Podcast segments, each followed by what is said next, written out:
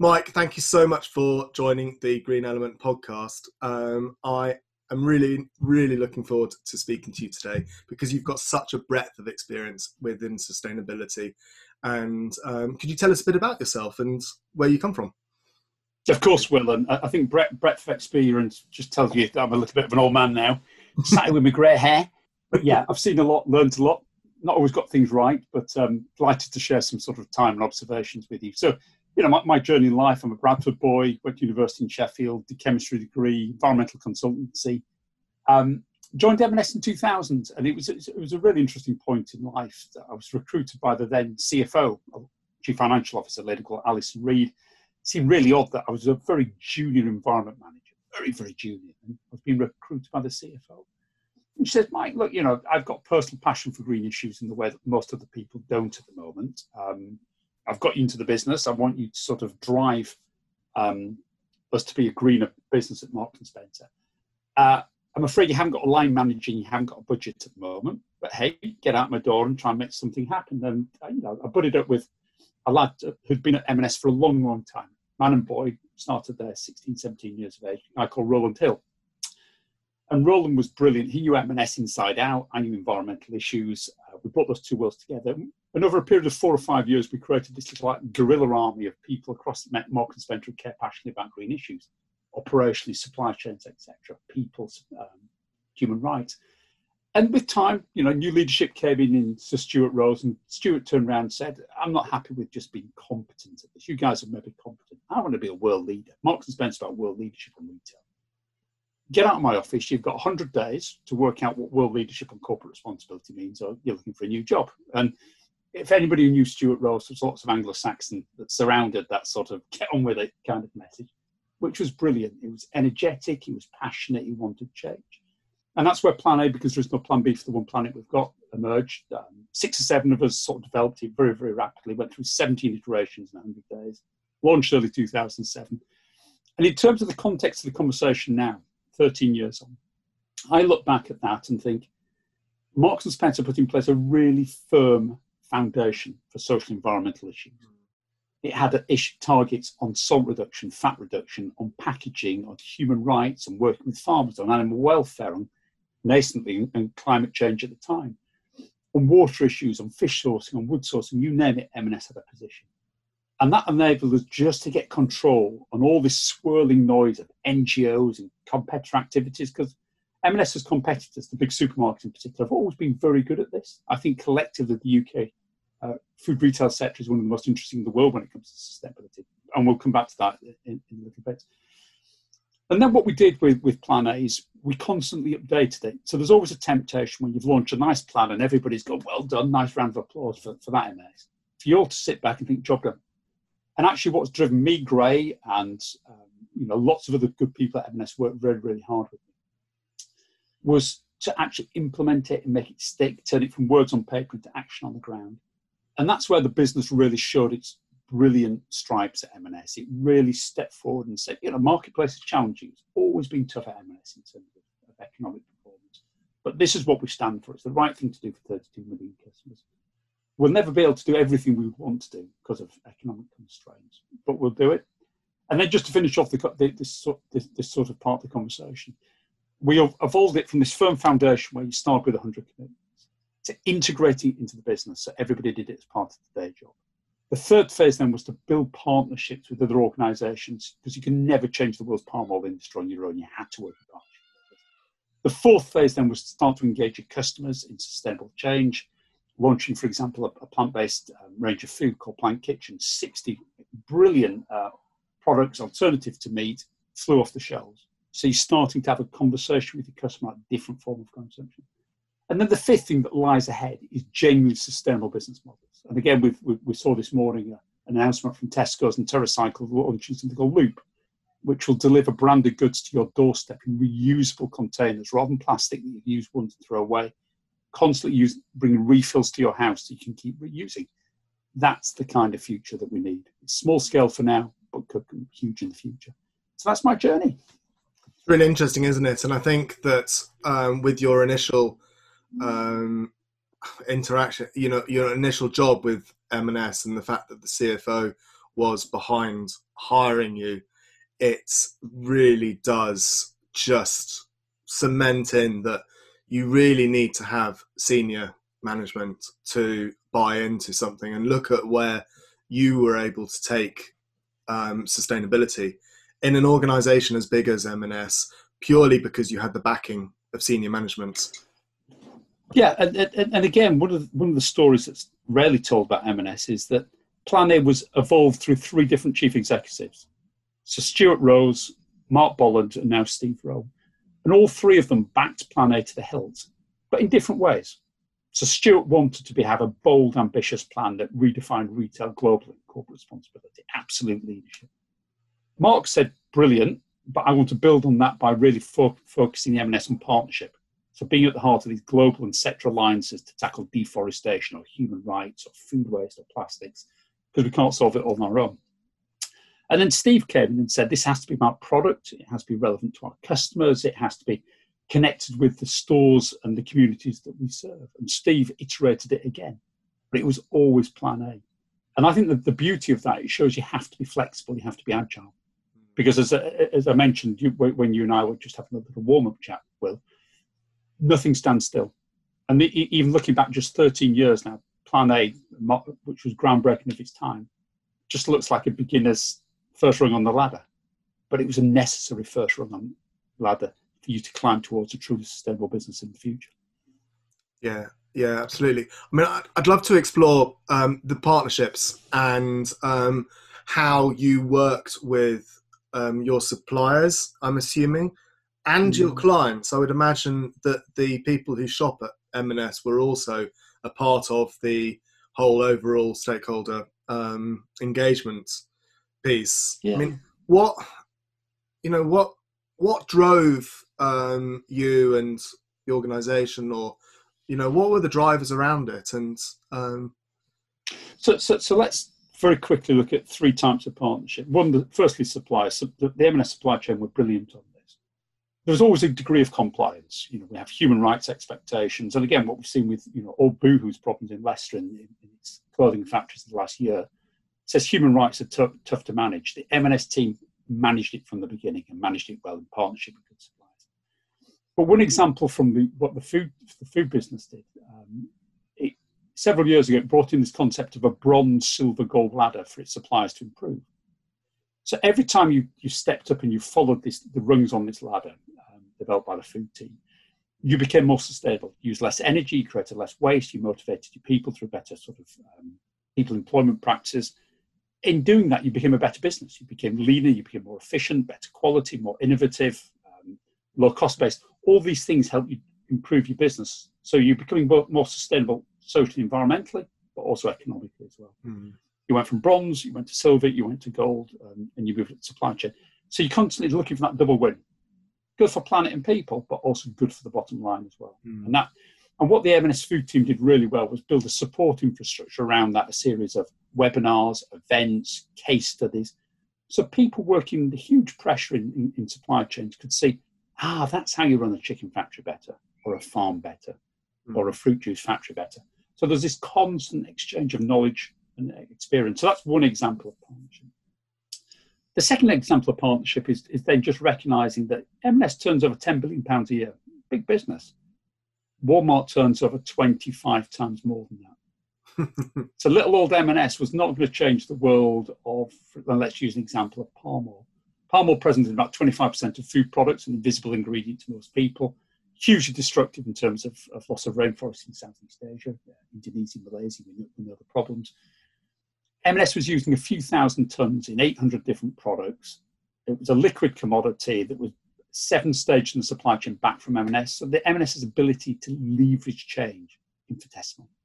But if M&S stood next to Pepsi, Coke, Nestle, Unilever, Coca-Cola, um, Walmart, Tesco's, Carrefour, suddenly there was several, not M&S turning over 10 billion pounds a year, but businesses between them turning over several trillion dollars a year between them asking for change. Now, even that sort of army of positive coalition for change from the marketplace has found it hard to drive the change that we need, but has made so much more strides than little old M&S on its own. So it worked within the, the, the overall umbrella of the Consumer Goods Forum, So bring together the world's biggest food and drink retailers and brands to work together. So that's a second type of partnership that we need. You need partnership with your own supply chain, but you need partnership with everybody else as well. And then the third type of partnership was with customers. There's 32 million people with shopped, shopped with M&S. And market research found about 10% of them were passionately green.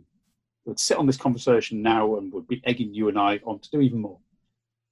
35% of people like green, really interested in these issues, really concerned about climate change and waste and pollution and human rights abuses, but they find it difficult. They don't want to give up um, a lifestyle, uh, pay more for products because they're greener. But if you can find a way to provide them with great products at great prices that are fundamentally more sustainable, they're with you. We'll come back to them. 35%, a second group of 35% of people very passionate about the future, in fact, very worried about the future, um, utterly through the lens of locality, neighbourhood. Born in Glasgow, live in Glasgow, die in Glasgow, what's anybody doing for Glasgow? Before you start saving rainforests on the other side of the world, what are you doing for Glasgow? And then the fourth group, 20%, not really engaged. And even in, in Britain, a relatively wealthy country, that's the poorest sections of society who are just saying, I've got to focus on getting through this week. And you have to sort of respect that. But add those three other groups together, you've got 80% of citizens who are interested in these issues. You just need to find a different way of tapping in with them. The 10% who are passionately green want to hear from big business that we recognise as a climate crisis, biodiversity crisis, inequality crisis, wellbeing crisis.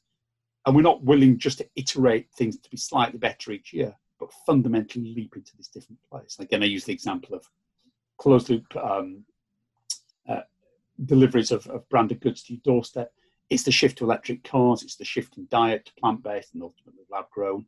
It's radical shifts. That's what the 10% want. The 35% really interests me because this group are the swing voters.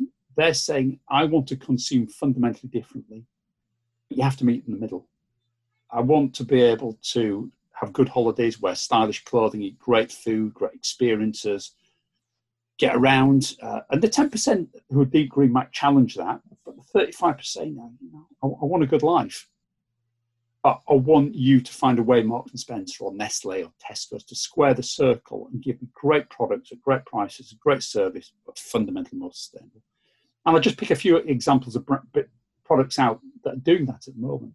So if you think what Allbirds are doing, Allbirds trainers, now a brilliant social environmental story, fundamentally more sustainable than the average trainer out there. But you know what? It's a stylish shoe at a pretty good price point that, for a man of my age, is sort of the comfiest shoe I've worn in my life. Mm. So when it comes to defining what the success success look like, it's that to me is the Allbird trainer. Great price, great looks, great feel, and it's fundamentally more sustainable. That's mm. what brings the 35% with us. And then the 35% who are sort of driven by locality and neighbourhood. You know, for Marks and Spencer with you know, a thousand shops around the British Isles and all the other supermarkets as well work hard on this. The ability to do something useful on the local scale was incredibly important. So M&S had great charity partnerships on a national scale with Breakthrough Breast Cancer. Absolutely made sense. M&S sells a third of all the bras in the UK. Core customer is a woman 40 plus, core employee woman 40 plus number one premature killer for them, breast cancer. So QED, you have a national relationship on tackling breast cancer. Brilliant. You never stop that. But M&S also had to make sure that each of its individual stores, from Exeter to Bristol, through Birmingham, through Bradford, up through Newcastle to Glasgow, you know, all the way across the British Isles, each local store was making a difference to its local communities, and its customers could feel that. Whether it was a beach clean, whether it was donating clothing to local um, char- uh, Oxfam charity shop all the time. That M&S was l- useful to your locality. So partnerships across your own supply chain, across the industry, and with your customers, vital.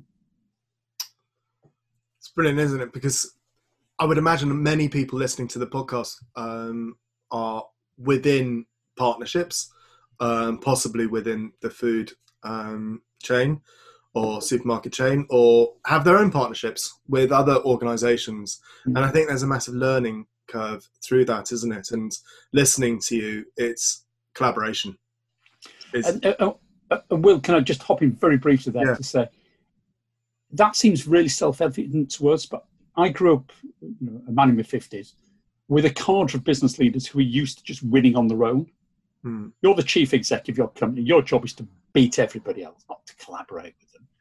So there's had to be a huge mind shift, shift, mindset shift in this sort of group of cadre of traditional leaders to say, one day you're competing, one day you're collaborating. Mm. And you have to be able to move smoothly and seamlessly between those two worlds. At the Consumer Goods Forum, you're bringing together Coke and Pepsi, mm. Unilever and Nestle, Tesco's and Walmart, huge competitors. You always had a lawyer in the room to make sure the right words were said in the right way. but mindset wise, these businesses have spent decades trying to beat each other, and now so we're still trying to win in the marketplace, but behind the scenes, got to collaborate. Yeah, got, got to share. Yeah, yeah.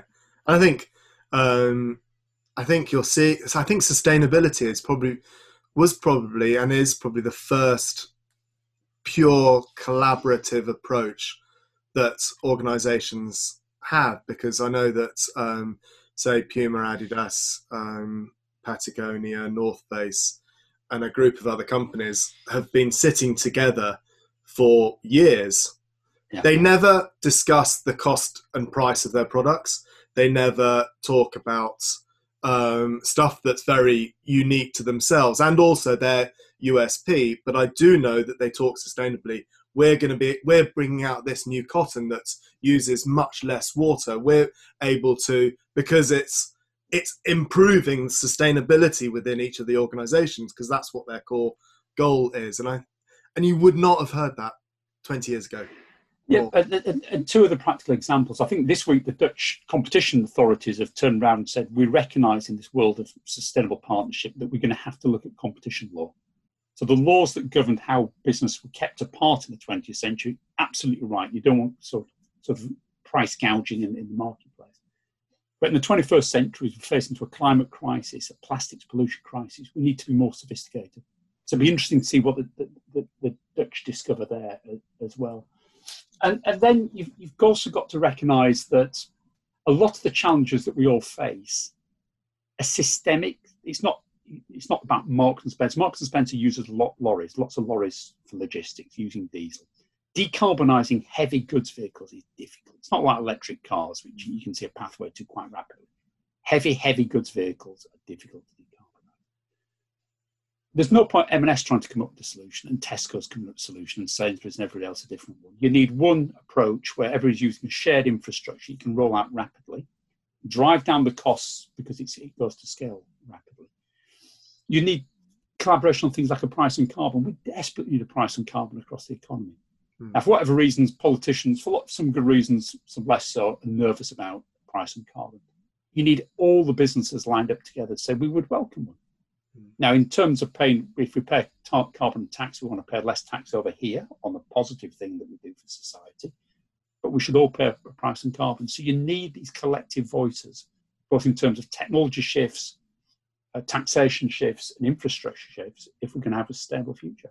Because we haven't got time on our side. We've got 10 years to really start to bend the arc in the right direction. That's all, 10 years. Yeah, yeah, yeah. And I think that's slightly worrying. Um, but the when so you left in 2013, and since then you have been helping many different organisations uh, to become sustainable.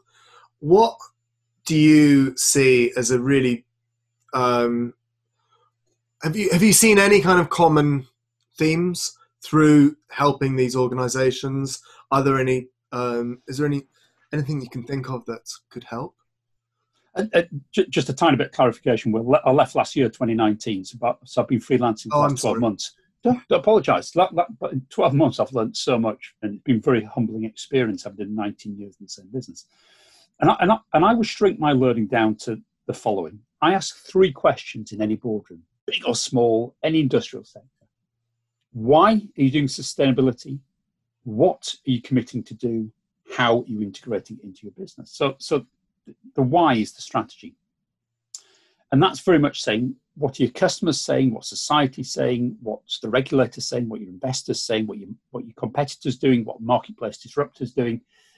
How do you respond as a business with the right strategy to become more sustainable so you can survive, be future proof, and prosper in a very different marketplace in the future? So that's the boardroom conversation about strategy. The second conversation about the what is where most people rush too quickly. So the what is a science-based target on climate change. It's human rights audits, it's water targets, it's energy targets. They're the bread and butter. They're the engine room of sustainable change. You need them, but only once you've worked out the why, the strategy, can you work out truly what you need to commit to do. So the what is, and the what is not just I've got a science-based target.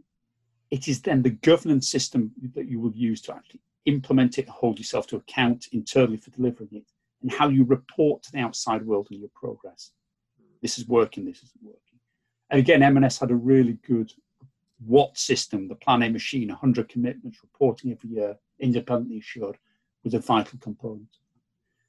And then the third question is the one that every business, big and small, tends to avoid, which is how do I integrate it? How do I turn it from being a set of words that are signed off in a boardroom and everybody, everybody forgets into the beating heart of how the business does business? How do you work with your suppliers? The way that we just talked about that bronze, silver, gold ladder for, for, food suppliers. How do you work with your customers? Again, we've used the example of, of greener, light green products and also localization of, of, of business difference in neighborhoods how do you work in partnership with other organizations to spread the burden of change? We talked about the Consumer Goods Forum and, oil as an example. So, how do you turn it into not just words on paper, but how you do business every day in every aspect of what you do? So, the why, the what, the how. I don't care whether I'm talking to a technology company, a food company, a drinks company, um, a, a legal company, a banking company, whether it's turning over 10 billion a year or you know 10,000 pounds a year it is the same three questions that you ask. And it's funny, look, listening to um, what you did in those early days, and picking up um, someone to speak to or, or work with, Ron, who had what you said 16, 17 years he'd been working at M&S. I mean, it's it's kind of it's just brilliant that you did that. And I, it, it, was that in was that in hindsight? Oh, that was good. Or did you did you oh, I've learned that and this is what you should be doing, or just just out of curiosity, really, because it's such a good way of incorporating um, sustainability and a culture within an organisation. Yeah, and, and, the story of me working with Roland is an important one because Roland had been there 20 years. He knew Marks and Spencer inside out. Mm. I didn't. Yeah. So I could walk in with all this environmental knowledge, life cycle assessments mm. and targets and, and this. But unless you truly understood M&S, you didn't know how to make it stick. So that the words on paper became a reality for thousands of store managers, supply chain managers, marketeers, finance people, product designers. All, the, all these people had to be energized to get behind what we we're doing. Mm. And Roland was absolutely brilliant and said, "Yeah, Mike, you know, nice theory, but that's not going to work here because this is the culture." see, see, so we were really good partnership. Mm. I, I, I, brought that sort of deep scientific external knowledge, stakeholders and science and sustainability. Roland knew a lot of that already, but he, he really, really, really knew Mark and Spencer. And yeah. without him, I wouldn't have got to where we got to with, with Plan A. Yeah, it, it's yeah, and I think that's and that whole how is a part of Roland and yours um, journey, isn't it? It's working it through and incorporating it in. So, what are your plans now? You've um... yeah, so, so so I'm really enjoying myself. After, after doing 19 years at one business, which seems a crazy amount of time, goodness, um, and loved it to bits. I had such a good time at Marks Spencer. You know, I got grey hair on my head for a reason. It's not just old age. It was tough at times, but loved it to bits. Brilliant, brilliant business and people.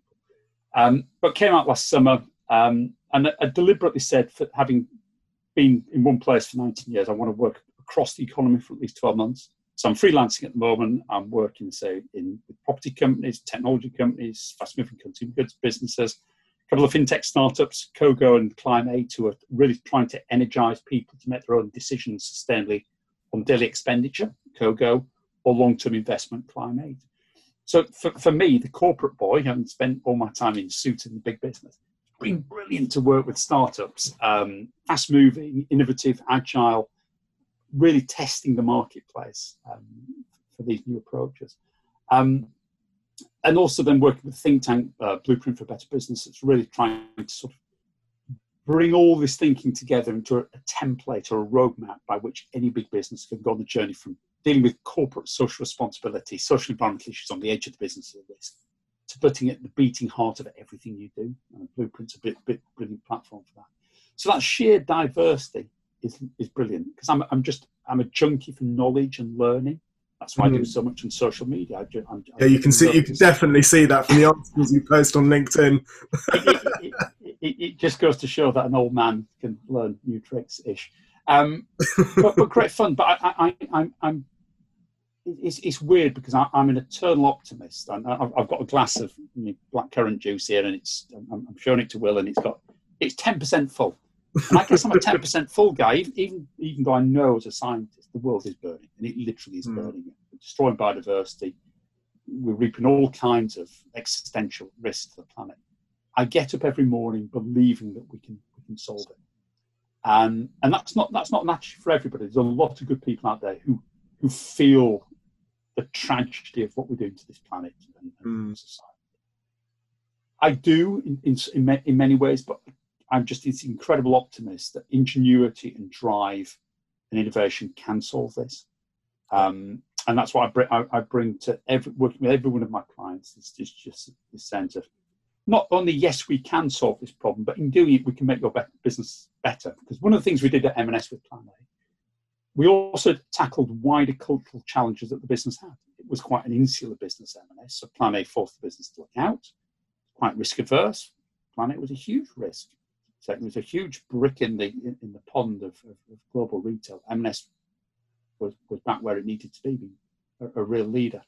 It joined the business up. You know, the food business and the clothing business had been traditionally quite siloed. Plan A brought everybody together to work horizontally across the business.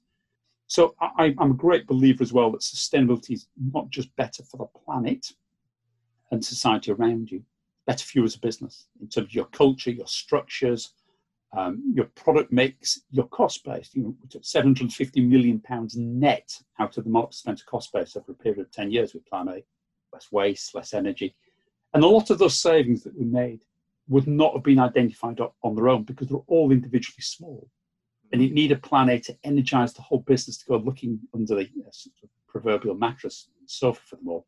So a guy in a Barnsley store rang, rang us up and said, I'm printing this colour document out every morning with sales figures for Barnsley store on every day. 60, 70 pages, never use it, throw it straight in the bin because I use another document over here. So we looked into it, and every M&S store in Britain was printing this document out in 2007. Stop doing it overnight, you save 138 grand from just turning off a document that no one was using, just wasting everybody's time printing it out. So it was, it, and it was thousands of savings like that. Lots of good people just spotting the local opportunities to make mm. savings that I, in the centre, the, the, the, central team, could never see. Yeah. But what Plan A did, it energised people to look for those benefits. Mm. So, yeah, fundamentally, there is a business case out there mm. that you can reap. And it becomes actually the business case, and it's now even more existential because we're now shifting from making businesses less bad to fundamental shifts in your product mix. And again, we've talked about the shift from diesel to electric, coal to wind, uh, meat based to plant based. If as a business you miss those shifts, you're out of business. Mm. You're not relevant in the marketplace. And that's why I think investors are starting to get a lot, lot more interested in now. They used to look at this as very much a reputational issue. You might embarrass me because you're in a sweatshop. Actually, now it's my goodness. So you're selling, you're trying to sell clothing, but everybody's buying them off a resale platform. You've no business model. Why am I investing in you? You're, you're entirely selling, you just sell meat, but more and more people are looking for a plant based alternative. Why aren't you selling both? Yes. So now investors are starting to understand these existential risks of being on the wrong side of these great big shifts in the marketplace. And that's what shapes the next decade. You talked um, briefly about the food food industry, supermarkets in the UK, and you said that the UK is leading in this area.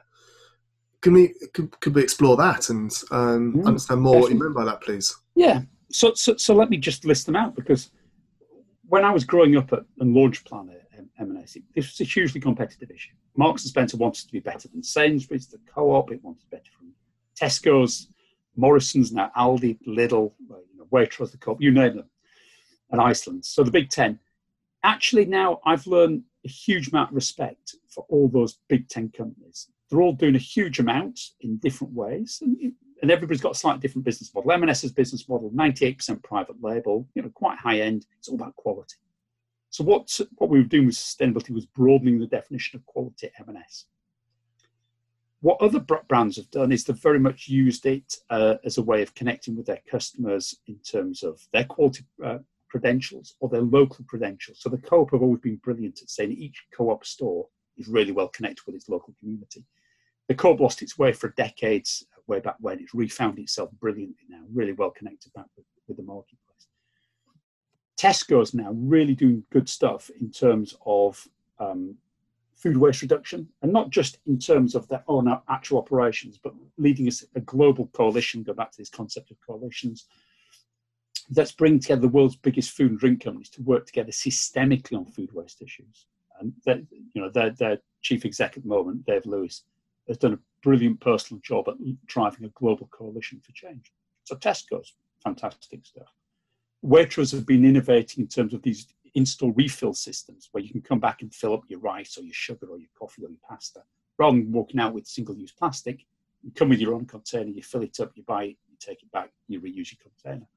So wherever I look, there's opportunity. And, and again, people can be a little bit sniffy sometimes about the Aldis and the Lidls and the, the, the Asda Walmarts. You know, it's cheap food for, for, for people on a budget, but they don't care about sustainability. Yes, they do. And I think one of the great opportunities of the next decade is for people to, for businesses to democratize sustainable living.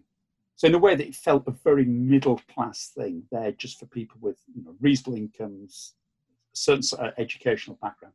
Absolutely not. It has to be made real and relevant for millions of people across a whole strata of not just British society but global society. And the value retailers are doing a good job at that already. and Will do even more in the future. So wherever you look across the UK marketplace, from the from the M&S, Ocado, Waitrose end of it, to the Aldi, Lidl's, Asda Morrisons, Tesco, Sainsbury's somewhere in the middle, Waitrose, Iceland, I just see collective good performance. What I don't, I, and I don't see that in many of the sectors around the world. In the other, in other geographies and other sectors, I tend to see one or two absolute leaders, then a huge gap down to everybody else what hmm. the UK food supermarkets, and let, let, us also take our hat off here to the UK NGO community, who've been a, a relentless and ceaseless holder to account of the, of, the, supermarket sector, driving them to be better. Mm. And I think that, that working in tandem, the, the, the NGO community spurring voluntary action, because not much of this has been driven by rule of law, and then the retailers responding collectively has been very, very powerful. Having said all that, at most, the UK food retail sector is 20% sustainable. At most. It's still using too much plastic, it's, it's sourcing raw materials um, in a way that's bad for biodiversity, it's bad for climate, it's inefficient, generates too much food waste, there's too much human rights abuse in supply chains. That is one of the best sectors in the world. And I'm saying it's roughly 20% sustainable. To become 100% sustainable, or at least close to it, this is where you need the radical shifts in business model. And I talked about the Waitrose refill systems. I've talked very briefly about this new loop system that's coming out to deliver branded goods to your home to refillable containers. I talked about plant-based um, food ranges rather than meat-based. It is a step change in these new business models, new products, services, and ways of getting products to people that will get you from 20% to 60 to 70 to 80% sustainable. And we need to do that quickly in the next 10 years. And I kind of know what you want to answer to this. Do you think that'll happen? Uh, Everything's ten percent full. no, no I, you, you, know what? But so, so look, let, let, let, let's, let's do answer that in two ways. We're, we're, we are very close to 1.5 degrees warming. Mm. And in the next decade, a single year might touch 1.5 degrees warming. There's probably 25% chance of that happening on a single year. And it might not hold there, but within 10, 15 years or 20 years, 1.5 will become the, the norm across the planet. 1.5 is going to have huge impact on human life, on livelihoods, and the economy. Let's be really clear about that. But we're going to pile through 1.5. On the current trajectory, we're heading, I think, for 2.8 to 3.2 warming. Wow, that is scary numbers. I don't think we're going to get to five or six, which was where we might thought we might get to 20 years ago. But 2.8 to 3.2 degrees of warming, catastrophic for society and, and the economy in ways that we've never imagined. do I think overnight that everybody's going to wake up, smell the coffee, and turn the taps off of global greenhouse greenhouse emissions, and we're suddenly going to stop at 1.5? No, we're not. We're going through 1.5, and that's a tragedy. And I'll do everything I can as an individual to stop us going through 1.5, but we will. We will. What I believe is that through collective accelerated action in the next decade, you can bend us away from hitting three degrees. Mm. You might be able to hold it around two, two or low two, two degrees of warming, which again would have huge impacts on society and economy. But we can do. And again, I think we've seen this during COVID. We've stopped the entire global economy during COVID, just switched everything off, and global emissions have come down 7% across mm. 2020, projected down by 7%. We need to do that every single blinking year yeah. into the future mm. to hit to even remotely stand a chance of hitting the two degree world. That's the enormity of the challenge. Yeah. But I break the elephant. That, so that's the, that's the elephant in the room. I then break down the elephant in the way that you can eat it to say, look, at the moment, the UK food retailers are collectively showing a pathway that very few other sectors of any type in the world are collectively showing, which is the ability to that they recognise that problem. They have in place plans in place to drive the change that we need, and we'll accelerate that. So the British Retail Consortium that represents the U, U, most of the UK retailers, not all of them, has announced last week that it's bringing 20 UK retailers together, not just foods but others, to come up with a collective net zero pathway. Uh, it's going to develop it over the next few months. It is so important that sectors step forward collaboratively and say systemically we need to reduce our emissions the way that none of us individually can to try and hold us within this two degrees world. Is that true net zero? Real net zero? So it, it's got the word net in it for a reason. There will never be absolute zero in any economy. There will always be some form of hopefully minimal offset at the end of it. And again, I think the, the, the food sector is really interesting because its ability to lock up carbon in well managed soil and ecosystems and reforestation is such a powerful pathway to true net zero. Mm. Um, so I think the food sector will be tremendously innovative um, in terms of both reducing its emissions but also then leading the way in, terms of nature-based solutions, NBS, to lock up carbon. So we get net zero. And other sectors, let's just use the example of, of airlines, will be buying into the solutions that the food industry have. And actually, I, I, I think farmers in general, and retailers and brands in the food sector will make a lot of money in the future by managing carbon storage solutions for other sectors that can't decarbonise at the same rate. That's really yeah. That's really. It's a lot to do. It's an awful lot to do. Um, it is. It is. It is. Will and you know, I'm, I'm, I'm not immune to moments of, of dread and fear. Mm. Four o'clock in the morning, laying in bed, thinking, "What the hell?" Um, but you know what?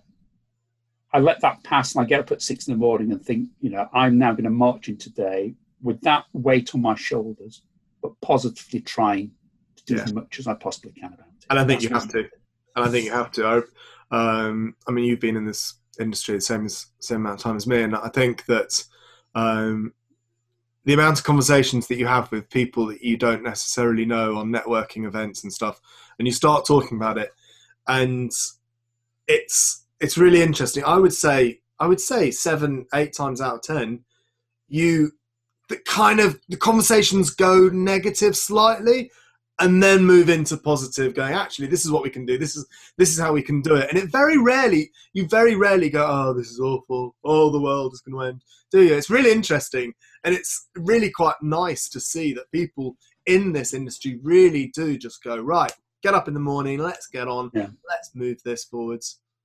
But but let's use the example of the finance sector. So for, for 20 years as i was doing planning m&s the finance community investors were very limited engagement, not just with Marks and Spencer, but any business in terms of sustainability. Suddenly, the last couple of years, this concept of ESG, environmental, social, and governance, has, has come to the fore. And investors are starting to look at their portfolio predominantly through the lens of risk. So, what is the risk of me having my investment embarrassed, you know, Boohoo factory in Leicester? The share price has come down by 40% in a couple of weeks as, as people have reflected on the, the reputational damage and the damage to their potential damage to their sales of that. So investors are starting to think about risk in the way that they should have been a decade ago, but they didn't. We are where we are. Now, what they need to do is do two things. One is to apply ESG principles every day consistently to all their investments and benchmark their investments and their portfolios in terms of risk. Don't stop there.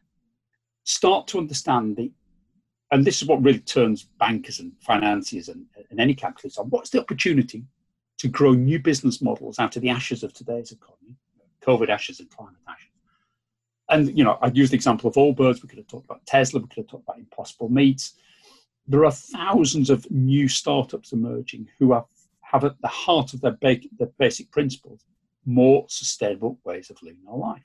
But hmm. they'll also make lots of money, many of them. Now, that also, you know, we shouldn't shy away from every environmental step forward we've ever taken always brings a secondary negative effect. So we piled out of hydrogenated vegetables out of food 20 years ago because they're bad for the human heart. Where do we rush to? Palm oil, so we chopped down the rainforest. We jumped out of petrol cars into diesel cars because we thought they would, would get more miles per gallon, but we caused, caused an air pollution crisis in cities. We jumped out of CFCs in refrigerants because the bad the ozone layer. We ended up with HFCs, which were rotten for greenhouse gas emissions. Obviously, we get piling to electric cars. What do we do with the batteries? What, where do you get the lithium and cobalt for the, for the batteries? You have to think about that. So there are a series of consequences that will come from every step that we take into the future. And again, investors need to be investing with open eyes to say, I want to back, back a new future, a positive, sustainable one, but also understand the risks of the shifts that come. And I fear that too many investors still have got herd mentality. They're just drifting along without truly understanding both risk and opportunity. And you know we're going to see a shakeout in the finance system. A lot of today's financial system, as much as the fossil industries, won't survive the next decade because it doesn't truly understand the risk and opportunity of sustainable change, which will happen very quickly. And I think I think we're already seeing that change in um, financial industry, and I think it's leaders like Alison Rose at RBS who yeah. I know, and I know she truly does believe in sustainability, and she knows that it's actually the full that that's where RBS needs to go. It's yeah. it's clearly obvious talking to her that that's what's. It, look, but I hear then um, in conversations that many of the other banks are actually looking at similar um, things as well. So yeah, and what you ended up, and again, let's just use Alison Rose as an example. She's a brilliant leader, and she'll shake up that organisation. And in the way that Mark Spencer with Plan A 13 years ago, to a degree, and I'm not going to sort of overclaim here, but to a degree, shook up the UK retail space, and then everybody else responded to Plan A with their own versions of it. I think what Alison Rose will do with with NatWest is shake up the banking community, and everybody will respond. And by the end of the 2020s, I hope we're describing the UK financial sector as a whole in the way that I've just given some credit to the UK food supermarket sector as a whole being a global exemplar of, collective change. Um, so, so, the, but the other thing, let's just quickly look at the accelerators because we could be a little bit gloomy about where we are. One of the things I'm taking from COVID is the, the, the looming intergenerational crisis that we've got. So you and I are gentlemen of a certain age you look at what we're passing as a settlement to anybody under 40 now gig mm. economy. So you and I grew up in a world of reasonable career stability, reasonable. We grew up in a world with rising house prices. Now we've got generation rent. We grew up in a time of, you know, to a degree, pension certainty. You, you know where you'll be in 20 or 30 years' time, what income you might have. No pension certainty now. I'm giving you all the cost of the um, COVID bailout because the young people have locked themselves away to protect older people. Right thing to do, but it has a cost. I'm giving you a climate crisis. I'm giving you a fractured global institutional system with the rise of populism. I'm giving you a bit of a mess. And if I was now under 40, and certainly between 16 and 25, I'd be pushing our generation out the way and saying, we're taking over. Um, yeah. You're stuffing up our future at a very quick rate. So I think the 2020s will see a rapid rise of a young generation saying, you, are burning the planet, guys, get out of the way. And I stress yeah. the word guys because it's white men with grey hair like me mm. that have got us where we've got, we are, we are where we are. Mm. So there's going to be an intergeneration. The, the, other thing I just want to say as an accelerator is technology. So we're stepping into the fourth industrial revolution now, whether it's AI, big data, machine learning, drones, uh, remote sensors, 3D printing, genomics, wherever we look, there is a plethora of new technologies. Now, huge risks associated with them. Surveillance society, what does business do with all that data, who's spying on who, but also huge solutions. If you want to track and trace billions of individual items through global supply chains to make sure they haven't got dodgy all in them, you need satellites, you need sensors, sensors, you need AI, you need big data to crunch all the different data points to, to track and trace. And we're literally at a crossroads in terms of what I call either tech for bad or tech for good. And we, as um, have got to seize the positive opportunities of technology to create a sustainable future very, very quickly. Yeah. So that intergenerational shift and that technology shift, I think, says there will be an acceleration in the next three or four years that none of us are prepared for in terms mm. of sustainable change. Exciting. Um, um, I'm conscious of the time, and actually, I really want to carry on talking to you. But I know that we we do set it out that it's 30 to 40 minutes because I think that's uh, right for people to listening. But um, maybe we could carry on another time. But thank you um, so much for yeah, just talking to me and talking to us at Green Element Podcast because it's been so interesting listening to you and where, where you see us going. Um, thank you. Uh, uh, uh, and Will, thank you for the kind invitation to join you. And I would just say in 30 seconds flat to, to all the listeners, I don't care what age you are, what job description you have, where, whereabouts in the world you are, you can be a positive agent for change. I want us all to feel the heat, literally the heat on our on our feet that says we have to change. We should all be worried about what the trajectory that we're on. I also want you to be passionate and positive about your ability to lead change in your neighbourhood through mm. products, through services, through linkages, community groups, through conversations on social media, through innovation. You can be that cadre for change. That's what you need to be. So, yeah. thank you very much yeah. for invite yeah. to join. Brilliant. Cheers, Mike. Thank you. Thank you. Today we've got Mike Barry on the um, podcast. Um, I was really excited before the podcast talking to Mike, and um, quite rightly so. It was a really cool conversation about what he did integrating sustainability into M&S, what ramifications that has, and the um, I don't know these thoughts of what we can do in organisations and how we can progress and become more sustainable, and where um, he sees the future um, in the UK and the world with regards to um, climate change. I hope you enjoy the podcast.